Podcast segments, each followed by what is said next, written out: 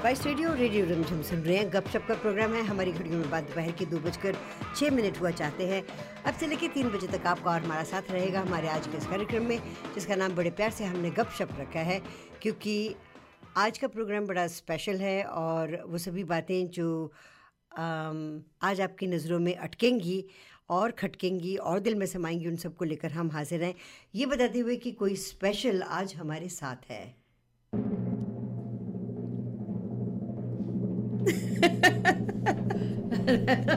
oh dear, oh, oh dear. Oh dear. and that special person, of course, is Dr. Mini Randhawa. Ta-ding! She's in the studio. How are you doing? Oh, Shishmaji, I live for the drum roll. I really do.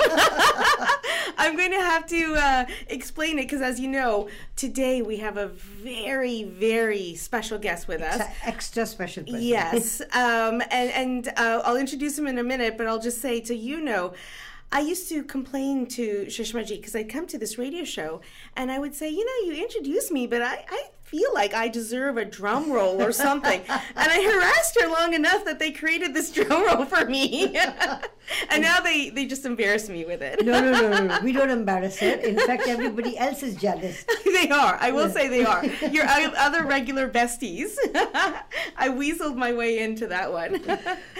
So we have with us a very special person. Would you make the introduction, please? Oh, yeah, and it's a great honor to introduce Dr. Adam Davidson. Now, I had the pleasure of getting to know Dr. Davidson when he joined iScope. You know, about a couple months ago, I think it was, I was Yes. here um, with Dr. Manu talking right. about iScope.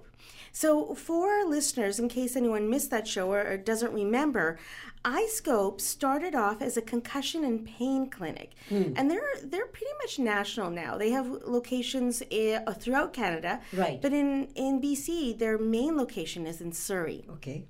And it's just this great group of uh, doctors and OTs and PTs and optometrists and vision therapists and everyone working together to help patients who had suffered from traumatic brain injuries and concussions. That's kind of how we started out. And it's just grown from there. And you know, uh, I'll let Dr. Davidson tell more about what his role is in there. But uh, I think it was just a couple of months ago, wasn't it, that we added to the services that iScope provides an iron infusion clinic. Ah, before he starts talking about iron infusion, Yes. I have to ask him, why did he become a doctor? Oh, okay, yes. So what I'll do then is I'll just say, presenting in my own drum roll, Dr. Adam Davidson. Dr. Davidson, My most welcome goodness. in our program. My goodness, that was a, a fantastic introduction. Thank you very much, and it's a pleasure to be here. Thank you both for for inviting me to be a part of this. I really appreciate it. Well, we're glad you were here. So I guess Shishma, that's Shishmaji, that's a great way to start is to say, find out a little bit about you and Yes. what motivated you to get into medicine to begin with. So, it's a it's a good question, and it's probably an answer that's not going to be as easy as you maybe think it's going to be. But I was a bit cliched in that my dad is a physician. He was an orthopedic surgeon, and I kind of growing up just thought that's just what I would do too. Yeah. You know, the I was the firstborn son, and I'd follow my dad, and and that's sort of the the path that I would go without frankly thinking too much about it. It was just Now- this is what I'm going to do. I'm going to interrupt and say that's very Indian of you. that- That's very South Asian.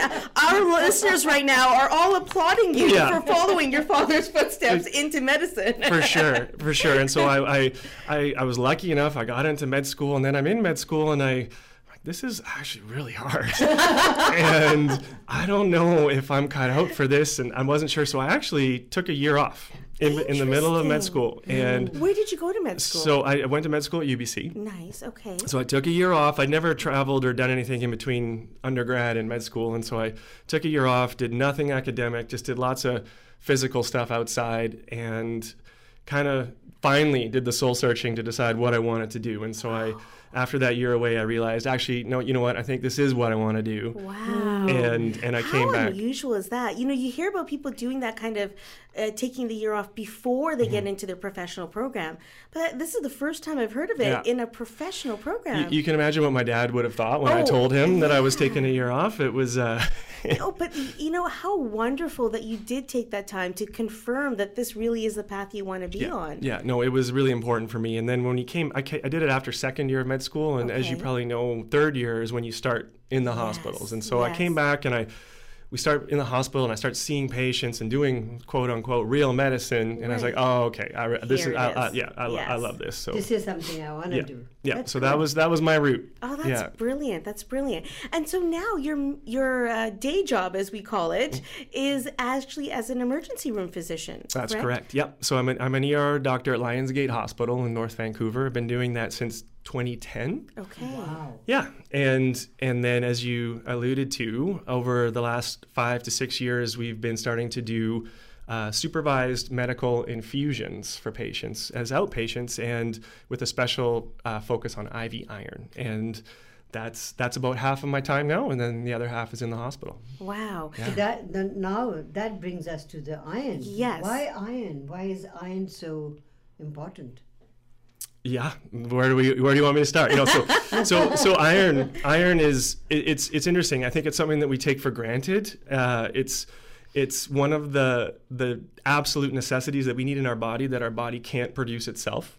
And so for most of us, we get it from our diet. So it's iron that's in the earth that we either eat from plants or we eat the animals that eat the plants and that's how we get our iron but we need it for our the biggest thing and the most sort of well-known function is our red blood cells so iron is what carries oxygen in our blood from our lungs to all of our tissues that need it and so if you are low on iron and your blood counts then subsequently drop, it means you're not going to get enough oxygen to the areas that you need, and you have a whole bunch of symptoms that result from that. But there's about 180 other reactions in our body that iron is used for outside of what we call hemoglobin or our red blood cells.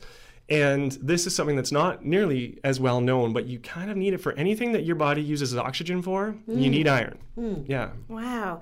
You know, um, it's really interesting because we talk about how you mentioned how you can't get iron, you don't make it naturally, you have to get it from an external source.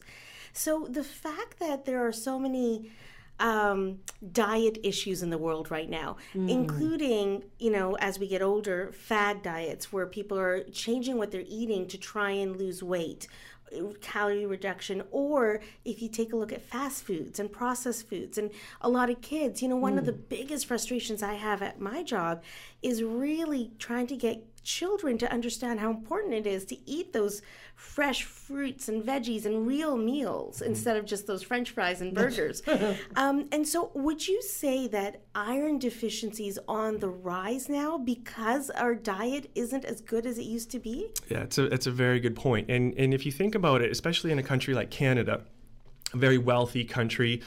Uh, where, where calories or access to calories is, is abundant. You know, there's no shortage of, of calories around us these days.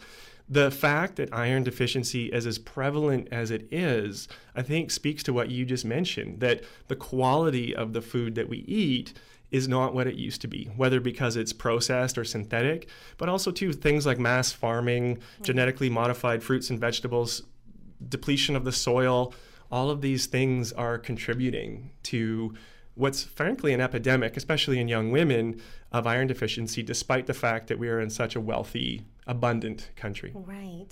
And would it make a difference that, you know, I know a lot of, especially in the South Asian community, a lot of people choose vegetarian diets. So does that start, do you see more iron deficiency in South Asians or is that something that you were not sure of yet? Oh no, we you we definitely see more iron deficiency in South Asians, and um, it, it's one of the highest popul- incidents in populations in the in the world, actually. And wow. um, We always like to be number one. yeah, well, you know, uh, heart disease number Yes. one, yes. arthritis number one. Right. Yeah. Now iron deficiency Now, number one. Shishmaji, you mentioned heart disease, and you talked about how iron plays a big role in many body functions. It plays a role in heart too, doesn't it? It does. It does more more because um, the heart is our primary. It's it's the way that we get oxygen from our lungs to the rest of our body. Right. And if you can imagine, if your blood doesn't hold as much oxygen as it should, your heart is going to have to work that much harder to try and get the oxygen to where it needs to go. And so, if you've got a heart that's a little bit weaker, or if it's had some issues in the past and you're putting more stress on it, then then you can get into trouble. Wow, hmm. fascinating. So hmm. interesting.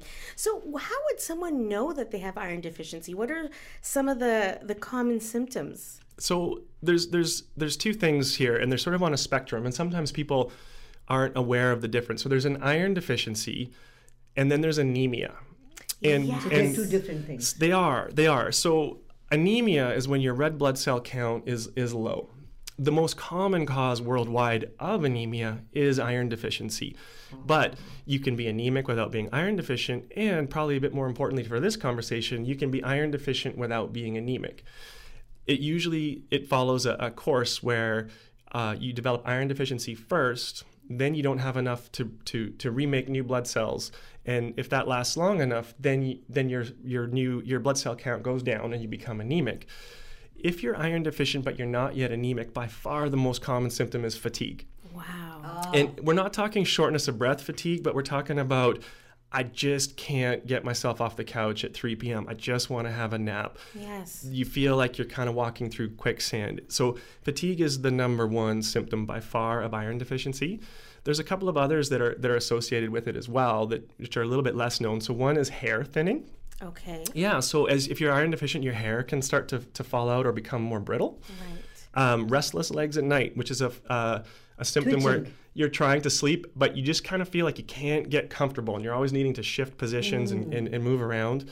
And then mood. So, iron is important. You need iron to make serotonin and dopamine. So, these are the two big heavy hitters in our brain that control things like concentration and our mood.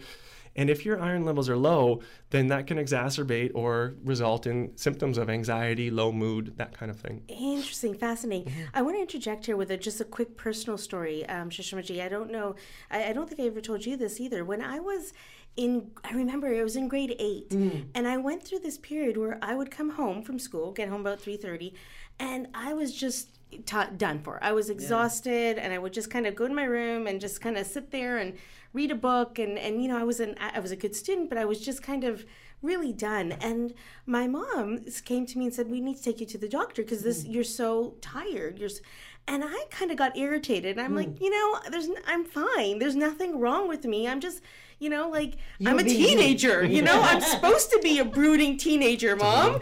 you know. Yeah. Um, but thankfully, you know, she was still uh, the boss, and she took me to the the doctor, and I had extremely low iron and I had become anemic by that point.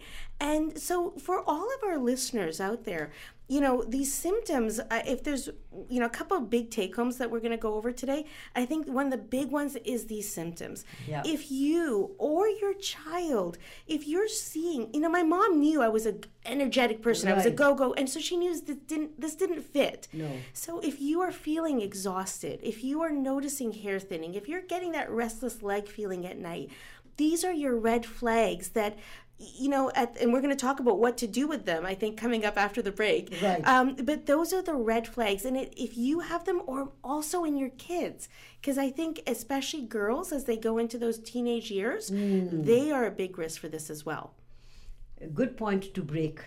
wonderful Let, let's take a short commercial break. Uh, uh, Dr. Adam Davidson and Dr. Mini Randhawa are both here in the studios. We'll be right back after this short commercial break. Spice Radio और radio Rimjhim सुन रहे गपशप का programme है। और आज हमारे studios में डॉक्टर एडम डेविडसन आए हैं जो कि आईस्कोप के साथ ताल्लुक़ रखते हैं। और डॉक्टर मिनी रंधावा जो कि आपकी अपनी ऑप्टोमेट्रिस्ट हैं। और आज के हमारे इस कार्यक्रम में हम आयन डिफिशेंसी के बारे में बात कर रहे हैं। So you were talking about iron deficiency so one of the symptoms is being lethargic. Um, any other symptoms apart from hair falling and being lethargic? Yeah, so those those symptoms that I was telling you about are are the classic symptoms of iron deficiency mm. itself. Once you become iron deficient with anemia, then the symptoms become quite magnified and and that's when you can get short of breath just going up a, a single flight of stairs, for ah. example, or you can get dizzy when you go from from sitting to standing, you feel lightheaded, you become pale. Those are those are more of the classic anemia symptoms that we that we're more familiar with in the medical community and and those those are when they can really start to take a toll on your your day-to-day life We've got a caller on the line. wonderful Line four, how are you doing? I'm good, thank you. So I have a question for the doctor. please Sure. Um, yeah. So, what is the relation between hemoglobin and ferritin levels? Yeah. If, let's say the hemoglobin is low and the ferritin is normal, It's uh, a, what does that mean? Yeah, it's a fantastic question. So ferritin is is the the main test that we use to, to look at somebody's total body iron levels. And so ferritin itself though it's a, it's a protein and it's the protein that our body binds iron to to store it for future use. And so, for the vast majority of patients, if you become iron deficient, your ferritin levels will drop. And for about 90 to 95% of people, this is the test that we use to, to check on, on their iron levels. So, if you have a low hemoglobin, that mm-hmm. that is anemic. You're anemic, and then the key from there is to determine, okay, well, why are you anemic? And especially if you're a a woman who's between puberty and menopause, one of the first things that we want to do is check your iron levels. And so, if you have a history and it suggests that you might be low on iron, either because of dietary restrictions or you have heavy heavy periods, for example, and your ferritin is normal and that doesn't seem mm. to fit, then then there's another test that you can do because in about five to ten percent of patients, the ferritin can be falsely high. And so there's another test that we do in that situation, and it's called a transferrin saturation or an iron saturation. And this is a test that we use as a backup to tell, okay, does this person actually truly have enough iron in their system, or are they low like we suspect they are? Oh, okay. Yeah. And what what foods would you recommend for uh, like a vegetarian person or a plant-based diet? You know? Yeah, very good question. So part of the, the, the vegetarian question becomes do you eat fish or poultry or because those those are higher high iron foods in their own right. But if but if it's a strictly vegetarian diet, then anything anything green is going to be good for your iron consumption.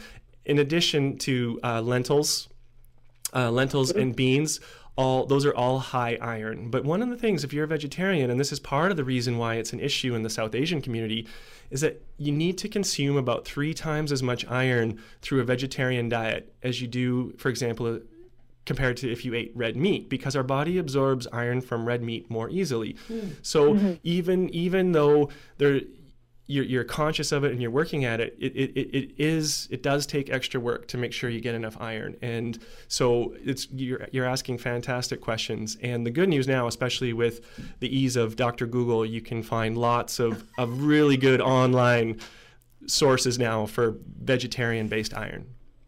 All right. Yeah. Thank you, doctor. Wonderful questions. Thank you, caller. Thank you. You know, Shishmaji, I, I actually want to jump ahead and um, address a, something about how to increase iron in our diet or how to increase the, our iron levels. But before I do that, um, perhaps it's a good idea to give out our phone number if any of our Yes. listeners have any questions. Very good Right? point. So why don't we go ahead and do that? I thought, you know, the first time uh, Dr. Davidson is here, that maybe, you know, we'll just take all his time. But I want to give our telephone number out. It's 604 280 1200 or 604 299 8863. You can dial either one of those two numbers.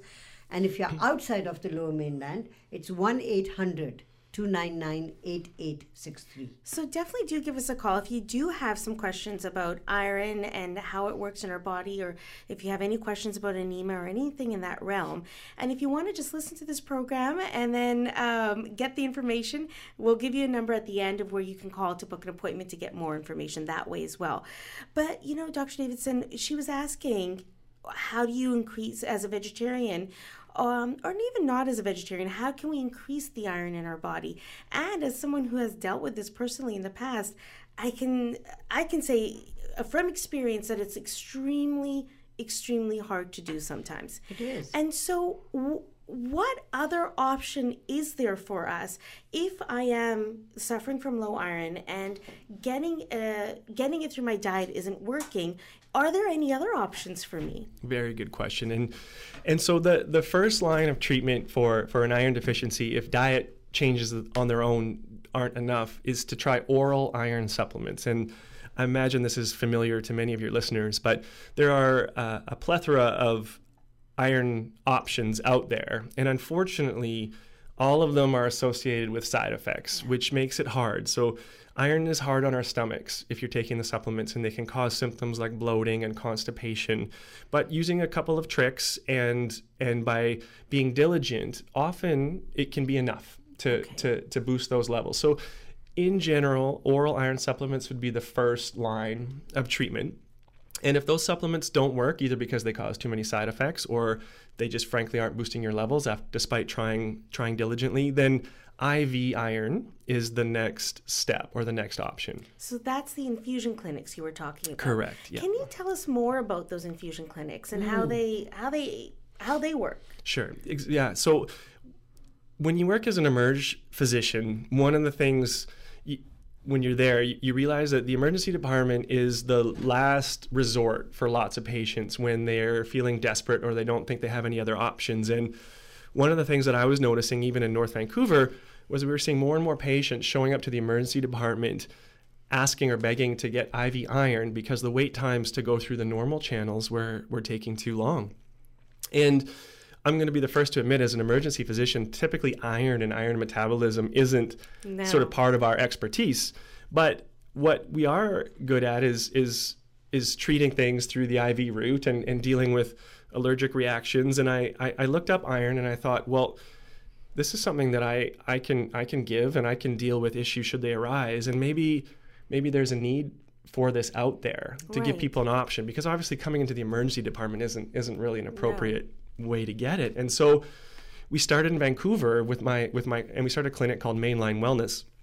And initially it was in Vancouver and again I didn't really know how it was going to go, but it was fascinating without really much advertising. Right. Word started to get out and and we started getting uh, referrals coming in quite quickly and I was like, wow, I can't believe how big of an issue How much This is. need there is for and, it? and as a male who's never had iron deficiency, I don't think I ever appreciated before we started doing this Hmm. just how common it is and how much it affects people. And so it's been a really satisfying part of my practice now to, to do this and see the difference that it makes for people. right. Ju- ju- just a um, um, side question to this. Uh, taking oral um, iron pills has a side effect. What about IV?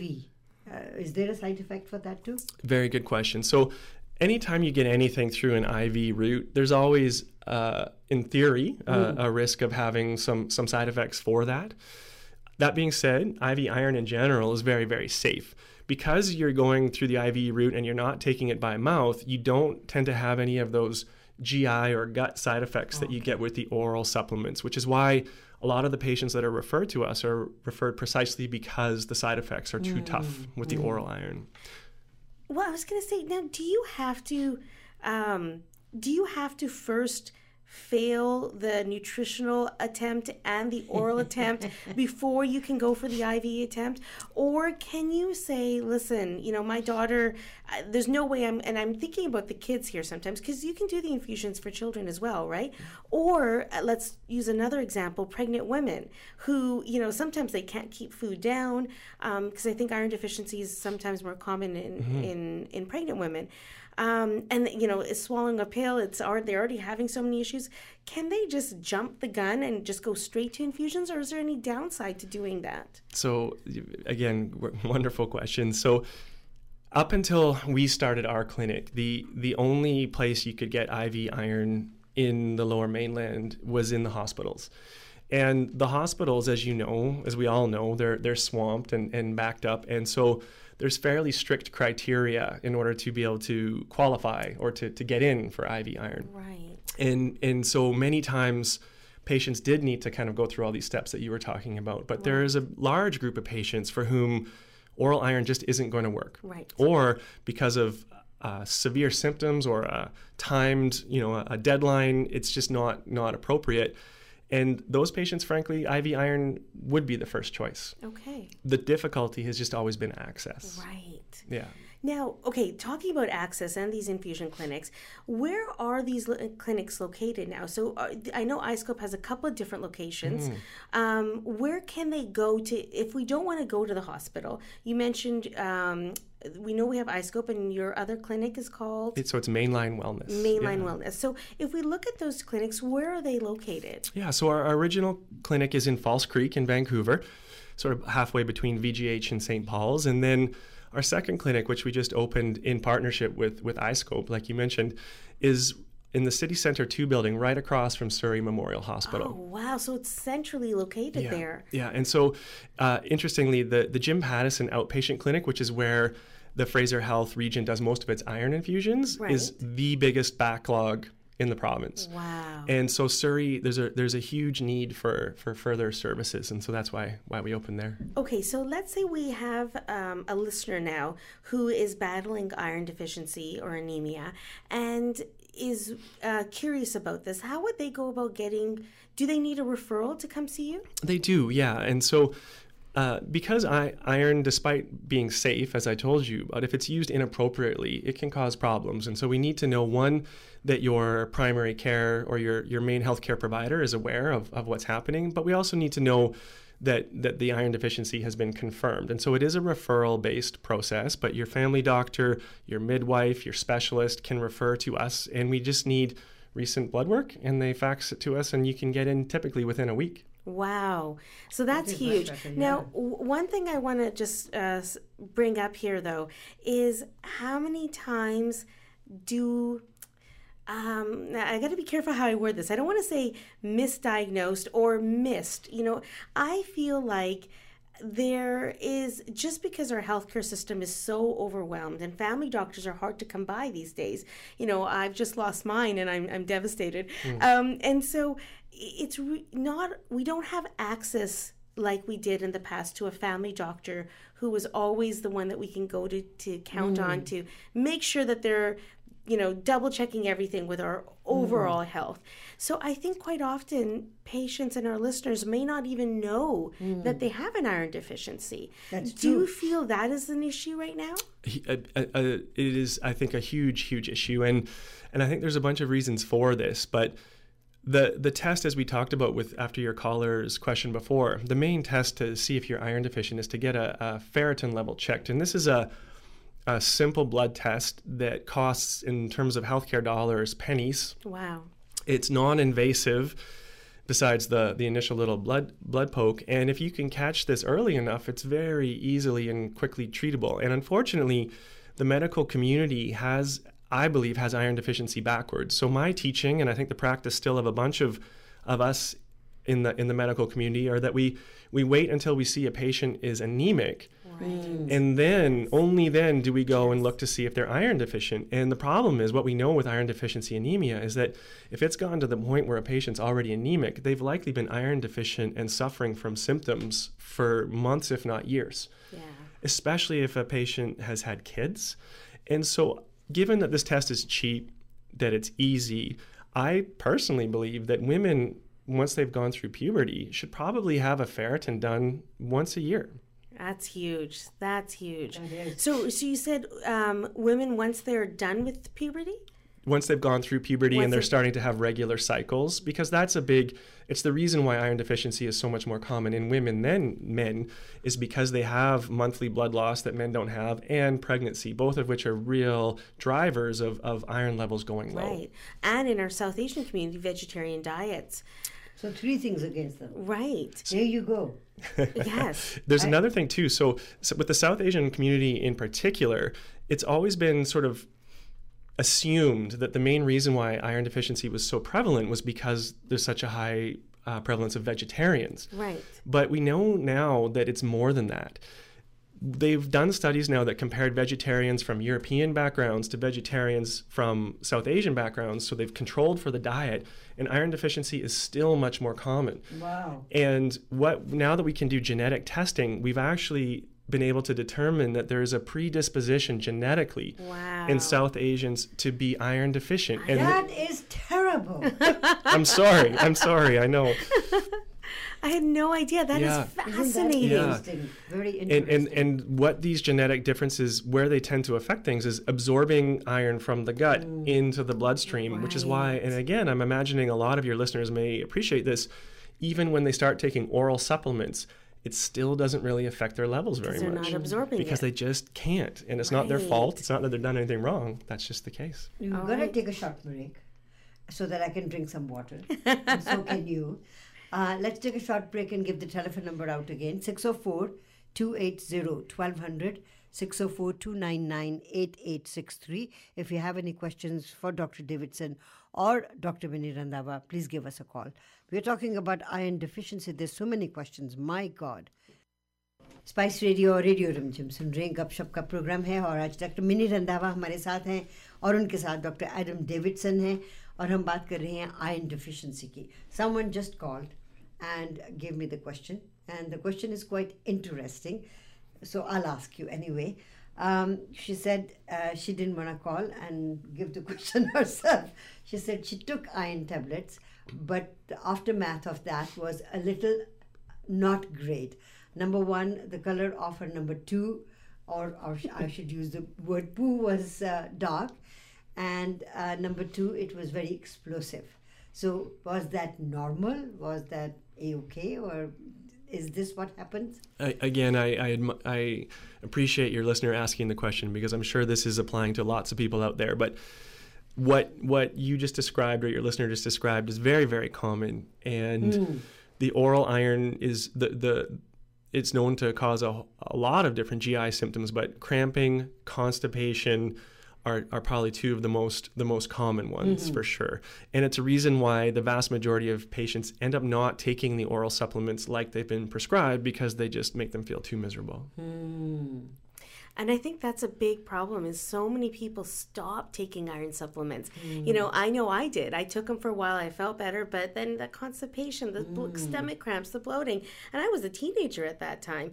And when I was pregnant, same thing. You know, I'm already mm. dealing with so much. Um, and, and you made an interesting comment during the the commercial break about how there's this because it happens to a lot of women, and we tend to suffer in silence or, or soldier through it and just say, well, you know what, I don't have time to worry about it, and you just ignore it. And you, you, and the problem becomes worse then, right? does, it That's does. why these infusion clinics are a game changer. Oh, for sure. Now, um, you had mentioned that there might be some tips that women, or that not just women, that anyone can use when they have, uh, if they are taking the pills. Yeah, exactly. And so when you when you buy iron, typically you just get it over the counter, and so you don't get a lot of instruction or direction. And so I'm going to give a few pointers out there to hopefully try and make it a little bit more manageable and a little bit more effective. So um, first, and this is the biggest one, IV iron should be I mean sorry, oral iron should be taken at most every second day. So you actually get just as good a result, if not better results, taking it every second day than you do taking it daily. And so right away, just by doing this, you're going to cut the cost in half of these oral supplements, which which aren't cheap. They're very expensive. And and two, you're going to reduce the potential for side effects by half as mm-hmm. well. So that's a big one. And That's a and game changer. I sure. did not know this, and I've had issues with this my whole life. and it frustrates me because this research has been out for a long time now and I don't understand why it hasn't been been put out there. So that's the that's a big one. The other is that you only want to take iron at one time a day. You don't want to take it morning and evening. Just take it in the morning. Hmm. And things that are acidic, so vitamin C or orange juice, they actually help your body absorb the iron. Dairy and caffeine decrease the body's ability to absorb iron. So you don't want to take your iron supplement with a morning coffee or with milk or yogurt, etc. Having it with a glass of orange juice or a tablet of vitamin C makes a big difference as well. So these are some some easy pointers that can hopefully make this a little bit easier for your listeners. Amazing, amazing. You were involved in some research a while ago, weren't you? Can you tell us about that? Yeah, so it wasn't it wasn't really research per se, but again, I've learned so much by doing this clinic as an emergency physician, speaking to to what are predominantly female patients. I've just been blown away not only by how by how tough and stoic they are, but but also it, it blows me away that it hasn't been easier or or more of an it hasn't been more of a priority to get them treated especially these are we're often talking women in the primes of their lives Yes. they're moms they're working etc i just don't understand i couldn't understand why something so common wasn't being addressed. And so we we we did a what's called a quality improvement project to to bring patients together to to one we wanted to know what were the main barriers to getting their iron deficiency treated. And I had actually assumed that before we went into this that the biggest issues were going to be uh, cost or wait times to get into the hospital. Right. But what came out from this, the, and again, I, I thank all of our volunteers for, for their time with, with this project, was that they struggled to have their symptoms acknowledged as a real issue. Wow. Oh my gosh. That, that yeah, they they felt like their symptoms were being minimized or that they were being told they were they were a bit crazy for for feeling that way, and that was really surprising to Oh, me. Oh, that that hits hard. You know, um, Shishmaji, as you know, a couple years ago, I got very, very sick. Yeah. With uh, I had uh, diagnosed with an autoimmune called pemphigus, Mm. and so it, what was interesting to me is because I my main symptom was really I became tired, and the first thing that I was told when I went to see, and this this was you know. Uh, was that uh, they thought I was dealing with some depression because I was a busy mom with two mm. kids and I had a job and and and I just looked at them and I just said, I'm the happiest person I know. like I am nowhere near depressed. I am tired. Right. And I actually thought it was my anemia that was coming back and my mm. iron deficiency. But it was interesting to me with everything that I know about medicine, with my background, with my own personal health history background with anemia and iron deficiency, that I had to fight. And I had to say to the doctor, I don't, I'm not depressed. Can you please check my iron? And that was really crazy to me. So if ex- I experienced that and it was in my medical history, I can't imagine. Again, uh, you- you're you're bang on, and, and fortunately, you did have the medical background to say no.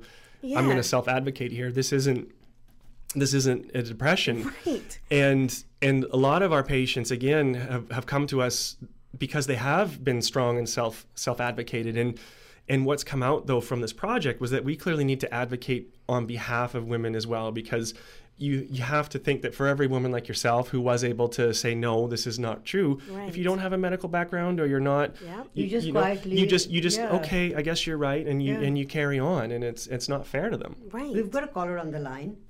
Uh, line four. Thank you for calling. How are you doing? Good, thank you. Uh, I wanted to ask the doctor, uh, can you elaborate something on hemoglobin Q India? Uh, I am an, mostly anemic. I was and I was told that you have hemoglobin Q India, which is going to, What is you that? know, you're going to be likely anemic all your life, and is it so so i feel and, and again it depends on on the underlying cause of your anemia but but this could be this could be a couple of things so there, there's something there's a, a genetic issue called thalassemia which mm-hmm. which is a hemoglobin a, a, a genetic issue with your hemoglobin that causes it to not last as long. And so you can you can become anemic in that situation even if you have enough iron and so if that's the case for you then then your your care provider is is likely right there's likely always going to be a, a- an element of slight anemia for you no, no, that's not not thalassemia, but Q India. yeah and, I- and i have It's to admit i'm, it's I'm a little variant of hemoglobin, and uh, they, they, I was told that clinically you're not going to be in any uh, problem, but it's just going to be a lightly anemic. Yeah, and so if it's if it's what we call a hemoglobinopathy or a, a slight disorder of the hemoglobin, then yes, you're, you're you're likely going to be mildly anemic, and and unfortunately, that's one of the issues where no matter how much iron you you you take or how how high your levels are, it won't it won't build build it up back to the full full normal range. But it's always amazing how well patients with these are able to function, even with their levels mm-hmm. slightly low. Right. Yeah. Have have they measured your iron? Have have have you ever had your iron measured? Uh, the hemoglobin remains between 11 and 12. But 11. but did they did your physician did you ever get a ferritin checked? No. So that's something to look into because they can often go together. And if you are low in iron, then it's then it's very likely that replacing that or, or boosting that back up will make you feel better. Even if it won't go all the way back to normal, it could still make a uh, make a difference. And it's again, like I mentioned before, it's so easy to to get checked. It might be something worth checking out for you. Okay. Thank you. My pleasure. Thank you. We've talked a lot about how this is a female problem. Is it ex- non existent in men? Uh, no, it, it definitely does exist in men as well. The the male patients that come to our clinic, the, the most common underlying cause for them would be something called inflammatory bowel disease. And this includes illnesses like Crohn's or ulcerative colitis. And so they have uh, inflammation in their gut that one uh, keeps them from being able to absorb iron, and two can often have a lot of low grade blood blood loss. Got it. And so, of our male patients, th- that's probably the most common group. Interestingly, and this this is for men and women, but in males it, it's a higher proportion. And part of the reason why we always want a referral from your care provider, cancer can cause low iron. Wow. And so, what we want to make sure, and what we always want to know, especially again because it's a higher proportion in men, that if you have an iron deficiency and you're anemic, we want to make sure that you've been investigated and had things looked into to make sure that the cause isn't from an undiagnosed cancer. Right. And so, part of the reason we want to make sure, yeah, that the care providers know is that is that something doesn't slip through the cracks. Got it. Yeah. Got it. Now, can we, you know, when we're uh, talking about men who have iron deficiency, you've got the ones that have um, uh, underlying conditions. Could a healthy male, let's let's talk about South Asian because we say it's more common in South Asian community. Is it unheard of for a completely otherwise healthy male who is South Asian because we have the predisposition for this disease to still have iron deficiency and anemia? It, it is exactly, Okay. and and actually in our clinic, and we've done over several thousand infusions. I would say the only male patients who otherwise are healthy that have come in have been South Asian Oh males. my goodness, look at that. Isn't that interesting? Number one in everything. We're with pride. Mm. wow, that's okay. So, so if uh, now would the symptoms be similar for a healthy male who has iron deficiency? Would they have the same symptoms as a, a healthy female who has iron deficiency? Yeah, yeah. The, Okay. the symptoms themselves are, are universal, sort of across both Right. men and women. Okay. And so then, you know, I want to review those symptoms again. And as we're, I'm looking at the clock and seeing that somehow we're already approaching the end of our program. So I just want to kind of do a wrap up for our listeners and say, if you have any of the you your child or your spouse or you know because sometimes um, we need our spouse to be the one to say you're you're being more cranky you're so tired you should go get your ferritin tested so the symptoms again are So, fa- number one, fatigue for sure. Fatigue. And then the other ones would be uh, difficulty concentrating or some low mood symptoms, either an increase in anxiety or some depressive symptoms. Uh, thinning hair or hair, no- and again, especially our female patients will just say they're noticing it in the shower, for example.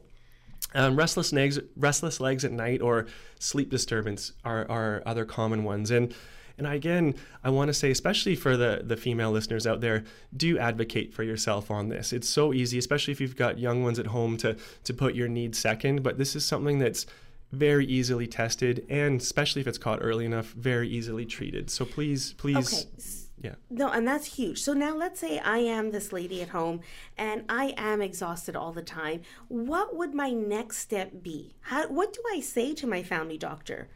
Or if you have a family doctor. or the walk-in can i go to a walk-in and request this? You to, you can for sure, and again, it's it's literally a little tick box on the Life Labs form. Mm. And what is it that they need to be Ferritin. So, so the, the, the, the two main tests that our patients get is one's called a CBC or a complete blood count. It's probably the most common blood test that's done out there. And that's what gives us your hemoglobin level. And then ferritin is the one that most patients use to check their iron levels. Perfect. Yeah. Okay. So now I've done that test and now it's come back as well. Look at that. I do have some iron deficiency. And so now, uh, you know, the, there's the diet, there's the supplements that have some of these mm-hmm. side effects. And for mm-hmm. whatever reason, the diet isn't an option. I'm pregnant or my child won't take the food. And mm-hmm. the supplements, the bloating, the cramping, it's not something I can do. How do I now get to see, eh, get an infusion treatment? And how successful is that infusion treatment?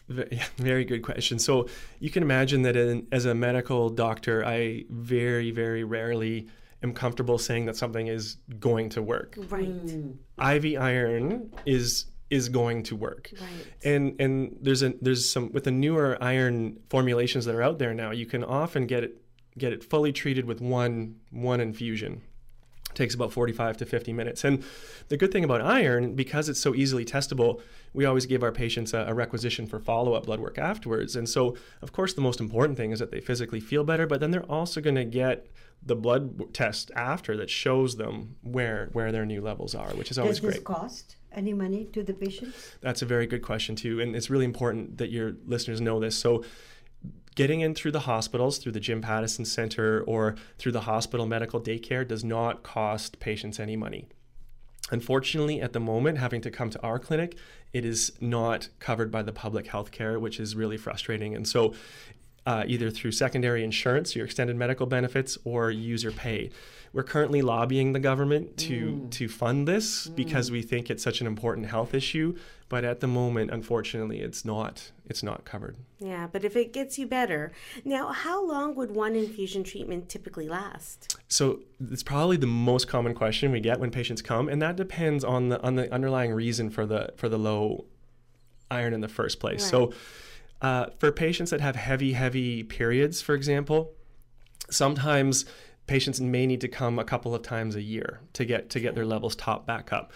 But if it's if it's for example postpartum, you had some bleeding in, in pregnancy and and then now everything's settled, it's very likely it could be a, a one and done. And I'd say about fifty percent of our patients don't have to come back.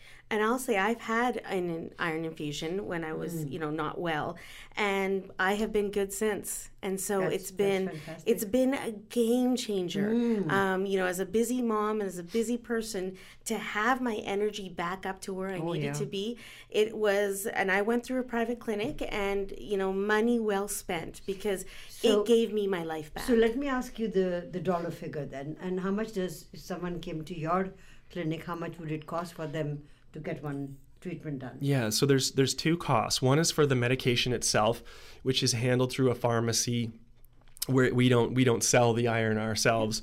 And so if you don't have health or a drug plan through your health insurance or you don't have pharmacare coverage, then uh, the standard dose is of what we call monoferric iron, which is what most of our patients get, is a thousand milligrams. It's a five hundred dollars. Okay. So it's not not but not cheap. most insurance companies will would, cover that. Would cover that. Almost all extended drug plans will help will cover that exactly. And then our clinic fee for for the monoferric iron is a two hundred and thirty five dollar cost, and that's that includes the coverage for the physician on site and the nurse and everything. And the good news with it is that, like I said, most often it's a one it's a one and done. Right.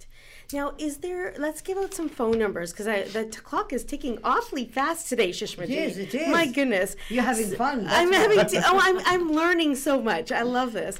So, if any of our listeners ha- want to gain more information, Yes. I'm going to give you the number for iScope first, and this is the iScope Pain and Concussion Clinic. You would have to ask specifically about your iron. So when Right. you give give when you call, ask them about the Iron Infusion Clinic. The number there is 604 900 7007. Okay? And if people then- haven't been able to write this down, you can call later on and we'll keep the number here. as well. yeah, and then Dr. Davidson, is there another number where they can get some information if they Yeah. wanted? So on both the iScope and then our our own website, so at mainlinewellness.ca is both phone numbers but also the referral forms that can be downloaded or just filled out right on on online and there's the options for Surrey and Vancouver, et cetera, all, all there. Wonderful, wonderful. Well, thank you so very much. This was like eye opening for me, and I, I, I thought I knew a lot going in. I, I knew nothing, so I have learned a lot. It was my absolute pleasure. Thank and you And isn't both. it interesting that you know you're here talking about this today? I have dealt with iron deficiency. Shishmaji, you have mentioned you have dealt with it. Yes. Your sister has. My sister has. So in just this room of Yes. us four Indian, you know, there's it's that common. It is. So, to our listeners, please, if you haven't ever had your ferritin tested, at, take that first step. Just go Mm-hmm. get a re- requisition and get your ferritin levels evaluated. Lovely. Thank you so very much. Thank, Thank you, you and both. thank Lo- you, Dr. Davis. Lovely My doctor pleasure. today. Lovely to meet you. You, you as well. This is my first time on radio like this, and And you not were the both last. fantastic. Exactly. With that, we come to the end of our show. वो सभी बातें जो आज आपकी नज़रों में अटकी खटकी